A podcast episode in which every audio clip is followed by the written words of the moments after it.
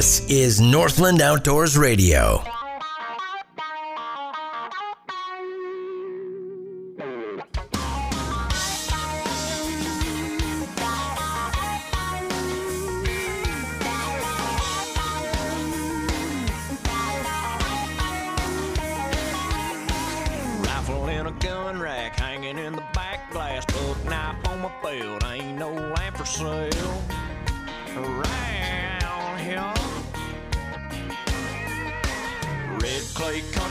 Sipping on a cold bud, blue tick coon hound. You know where I found? Out in the backwoods, down in the holler, out in the backwoods, working hard for a dollar in the backwoods. Yeah. That's right, it's Northland Outdoors Radio. I'm Brett Amundson. Thanks for tuning in.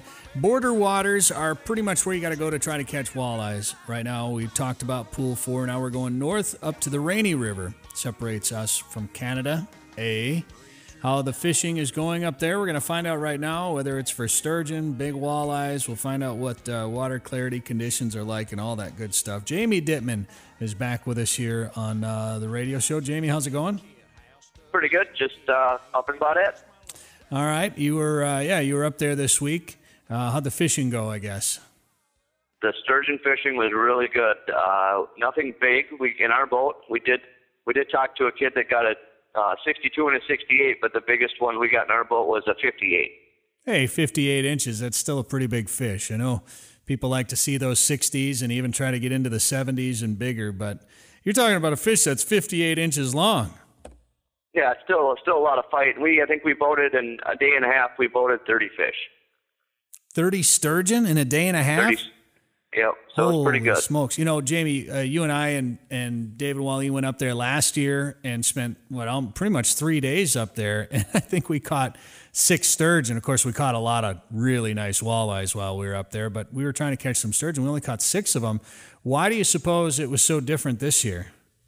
Well, this year I went out by the Gap, and we just targeted sturgeon. The walleye fishing slow. They're getting a few saugers now, and they're getting a few walleyes upriver. But we just strictly came to target sturgeon, so that's what we focused on. Well, we're going up Monday. I'm pretty excited. Do you think the water will have cleared up a little bit more by then? It's starting to, actually. There's some guys today getting a few walleyes towards the east end of the river. So by next Monday, we should get a few limits of walleyes too. Nice. I'm looking forward to it. We're going to film for Northland Outdoors Television up there on the Rainy River later this week. So. Big walleyes. A 4-year-old kid come out yesterday that wanted to catch a sturgeon, and we brought him out to the spot. We were anchored, re-anchored, and 30 seconds later, he had his 30-inch sturgeon. So that's awesome. That. Wow, that's great. Jamie Dietman, our guest here, Northland Outdoors Radio, talking about the Rainy River. You were up there earlier this week. When you were there, tell us about the conditions. What were they like?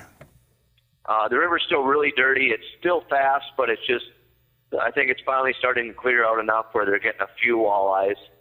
The weather's been beautiful.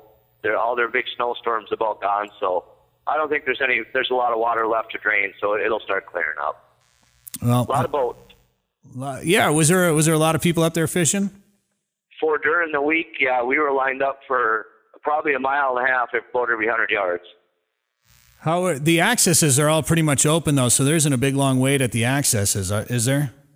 No, you get there early. We got a spot every time when we got the access about 8, and every access from the Gap all the way down to Birchdale, they're all open. So, man, I'm excited about it. Group for everybody.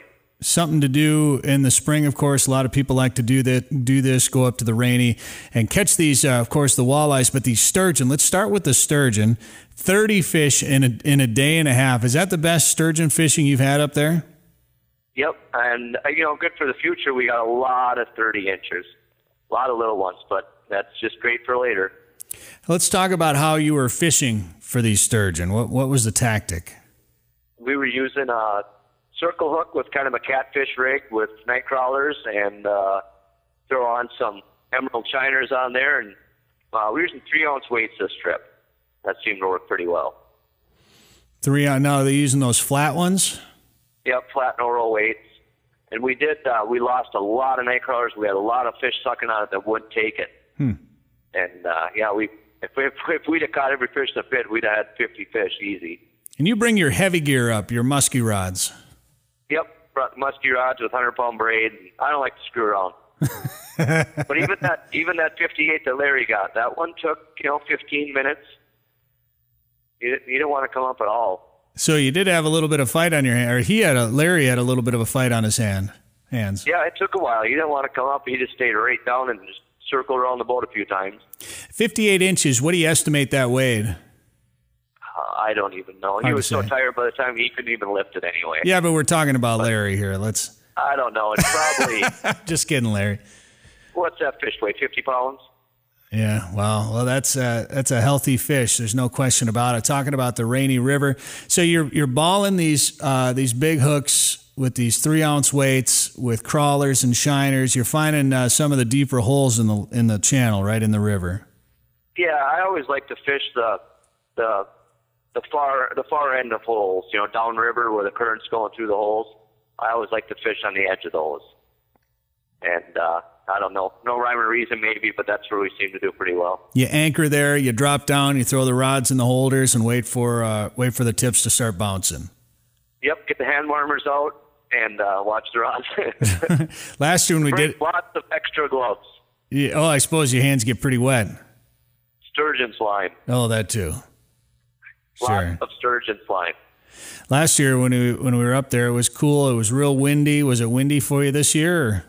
No, it was yesterday. We had about maybe a 10, 12 out of the north, and it settled down half the day, and then today it was dead flat, just beautiful.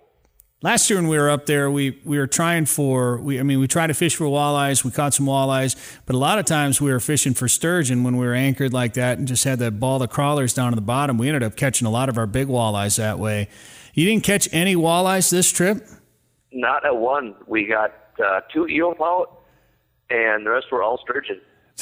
We even put a walleye down rod, for a couple hours, and we got a couple sturgeon on that. That was not a walleye. A lot of big arcs on the locator, a lot of sturgeon moving through. And then yesterday afternoon, and then today right away, they started jumping. Oh, cool. So we had some 50-inch sturgeon jump right by the boat. We had one that came through on the graph about 4 feet under the water on the graph. So we were looking to see if we could see him. He was going to surface right by the boat. Wow. Those are such neat fish, dinosaurs.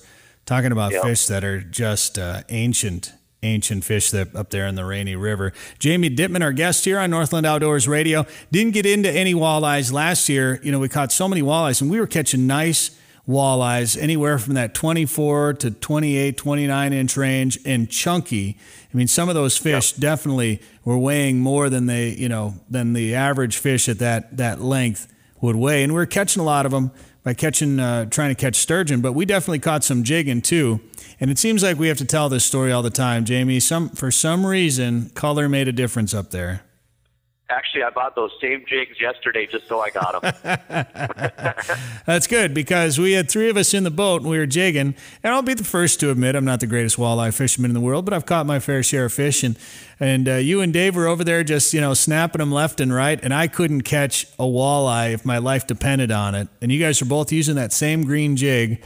And finally, I switched over to it and quickly had 3. I'll never forget this, too, the look on your face when I finally caught 3 walleyes in a row. And you're like, all right, we're good. Let's go try to catch some sturgeon. Time to go. Like you were just like, come on, Brett, catch a walleye so we can go do something else. Man, so, it's funny how that works like that. Speaking of colors, were you in the pink boat up there this week? Had the pink boat. That attracts a little attention, and we fished right by the sunken Suburban with the people hauler that went through a couple weeks ago. Oh, I didn't hear about that. That's still out there. Yeah, we named it Suburban Reef. Hopefully everybody, of course, got out safely in that situation. Yep, and I will give it. It's still floating. Oh, it's floating. The people hauler is the Suburban. You can see the roof is right on top of the water, but the people hauler is still bobbing out there. Oh, boy. Makes a good wind indicator. Well, it should maybe be fishing, right around. There's some good structure now, all of a sudden. Making their own reef. Artificial structure. All right, now you're going back up to the Rainy River again here this week. Are you still going to be married when you get home? I think so. We'll talk about that next next week. Why didn't Tammy go up there with you this week? No, she had to work and finish the tax season stuff. Those darn jobs and taxes. I guess, during the week thing, I guess all the people that say that self-employed people haven't made, well, during the week we do, I guess. Right. Yeah, that's not so bad when you can just pick up and go like that. And that's so often, I've been telling everybody about this, everybody that doesn't, live in the outdoors world, especially in the springtime. You have to be able to pick up and go for some of these things, whether it's the run on the Rainy, whether it's the snow goose migration in the Dakotas. When things are happening, you got to make hay when the sun is shining, and that's exactly what you did this week and what we're doing next week when we get up there to the Rainy River for big sturgeon, big walleyes, and, of course, another excellent piece of footage for Northland Outdoors Television. I'm pretty excited about that, too. So, Jamie, thanks for the information on the Rainy this week on Northland Outdoors Radio. All right, have a good one. All right, also my thanks to Bob Slabaugh from Camp Confidence, Eric Olson giving us the lowdown on Pool 4 down near Red Wing, and, of course, the Northland Outdoors staff, Greg Kaiser, Brian Peterson, and Becca Clemens. If you missed this show, you can podcast it coming up here on usually by Monday. We'll have it for you at NorthlandOutdoors.com. All right, join us again next week here on this station at this time for Northland Outdoors Radio. I'm Brett T-Bone Amundson, and make sure you take some time to spend some time in the outdoors this week. For the latest on rules, regulations, and more, visit NorthlandOutdoors.com. Northland Outdoors Radio is a division of Forum Communications Company and broadcasts across the Northland on the Northland Outdoors Radio Network. If you have a story that we should talk about, let us know at NorthlandOutdoors.com.